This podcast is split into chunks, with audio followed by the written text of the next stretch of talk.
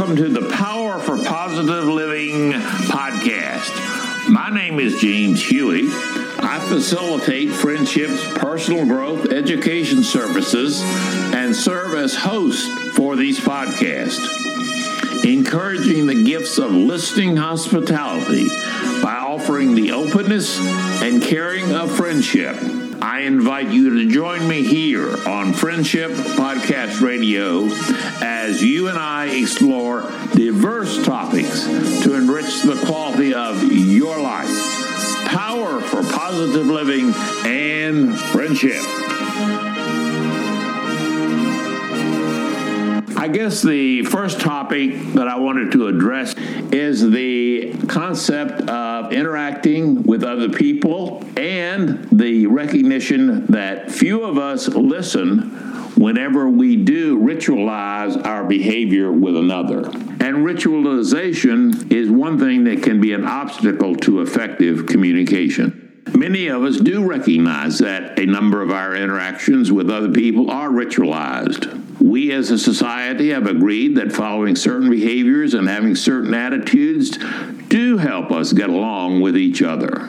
But in order to give these rituals certain validity, we label the interaction, the ritual, as being normal or abnormal. We attach the word normal to help ourselves and we help other people feel more comfortable. To not be normal is usually classified as being defective or dysfunctional. We justify ourselves by attaching the label of abnormal on different behaviors, feelings, and attitudes. One of the parts of personal growth is the recognition and acceptance of the concept of experimenting. Experimenting to develop personal norms is almost mandatory if one wishes to change.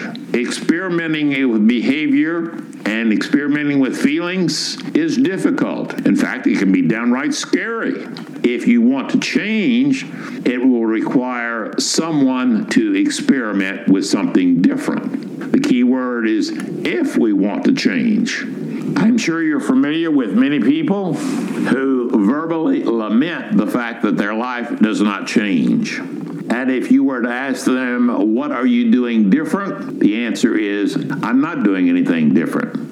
One of my personal guidelines is if you do what you've always done, you will get what you've always got. Wishing things to change does not do anything. We need to do something different. We need to change the way we think, the way we feel, the way we behave if we expect something to move beyond the norm.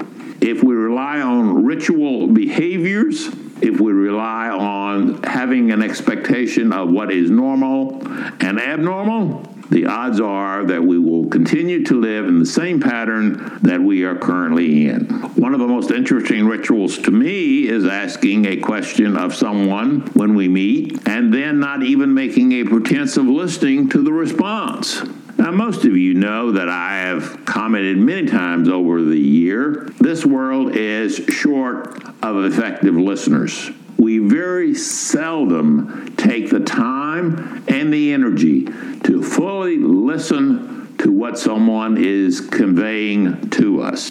If we want to go and focus on one of the most ritualized parts of our interaction, we can focus on our greetings. Hi, good morning. We can say these, and no response is solicited and none is expected. However, most of the people in our society choose another form of greeting, which is currently, How are you? We ask that question and the most common and frequently expected answer is fine. Back in the old days of college teaching, I taught a class entitled Abnormal Psychology, and now we call it Psychopathology. One of the goals I had in teaching the course in psychopathology was for the student to actually experience, to feel the uniquenesses, the oddities, the fears, the apprehensions that come when others see them as being abnormal. It can be frightening to be seen in your social group as being abnormal or different. And I do believe that our people in our world, in our culture, do let you and me know, verbally, non verbally, in a variety of ways, when they see us not meeting their expectations of social behavior. We all have expectations. We have expectations of ourselves and we have expectations of other people. In order for us to understand and possibly change those behaviors, I believe in both the experience of learning and the tendency to experiment when learning allows us to alter and make changes for a more positive lifestyle.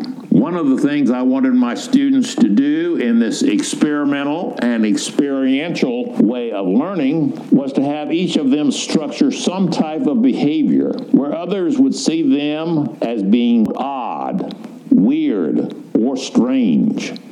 Now, I always want them to be legal, but I wanted them to actually experiment and have the experience of going through something that they themselves would label as odd, weird, or strange. Each student was to practice this behavior in front of others without telling them what they were doing. Then I asked the student to record how they themselves reacted to doing this behavior. How did I feel when I was consciously making an effort to be odd, weird, or strange in the way I behaved, or maybe even the way I was thinking. How did they notice? What kinds of cues did they pick up from the people around them who observed their behavior? How did they react to the looks, the words, the tones, and all the other ways in which people convey disapproval or maybe even apprehension or fear at anyone who would present something that was different? One of my favorites was when a student decided to create a non normal response to the inquiry that we were discussing earlier, this ritualized, How are you? as he walked across the college campus. One of his responses that he chose to share as he did this experiment was, I died this morning, but I'm just fine. He wanted to test how many people bothered to listen to his response or even heard it how many people chose to just focus on the word fine and conceptually fill in the rest of it and not pay attention, not make the effort to hear the complete response or thought? Response rate for those who stopped and asked about how he was doing and what did he just say ranged from somewhere around 15%. But even when it's tried in different ways during different semesters, the outcome was about the same. The realization that you and I are lucky if one in five persons bothers to make the effort to hear what we say when we greet each other. My own guess is a lot closer to 5 than 20%. It can vary, and it can vary with the type of person. It can vary with whether the people are strangers or whether they're good acquaintances or whether they are good friends. I have the opportunity to work at the hospital information desk each week, and one of the things that I find is that oftentimes people will stop to ask a question, and even before I can give them any kind of answer, they are already physically moving away. They have not made the effort to stop and listen to what I am saying. I recognize it and I accept it. But I still find it entertaining that once again, why so many of them who do move away are back with, Did you say this? Or did you say that? Or I couldn't find it. And of course, most accusatory, they'll say, You're wrong. It wasn't there. Most of the people who have heard me share my views about our interpersonal behaviors know that there are very few people who I consider good listeners in this world.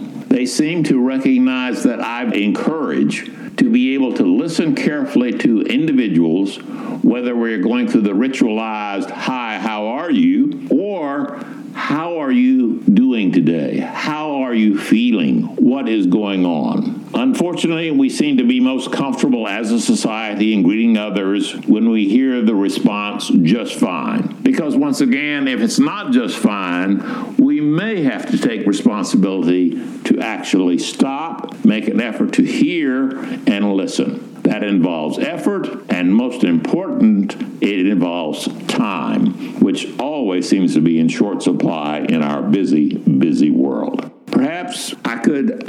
A personal challenge to you as well as I do to myself frequently that along my own path of personal growth, I continually strive to practice listening to responses, to try and choose that there is going to be an effort on my part to hear someone's response if I choose to ask the question. If I make the comment good morning or good afternoon or even hi, I am not expecting or eliciting a response. But if I ask a question, I want to give someone the courtesy, someone the respect of being able to stop and take the time and energy to hear what they wish to say.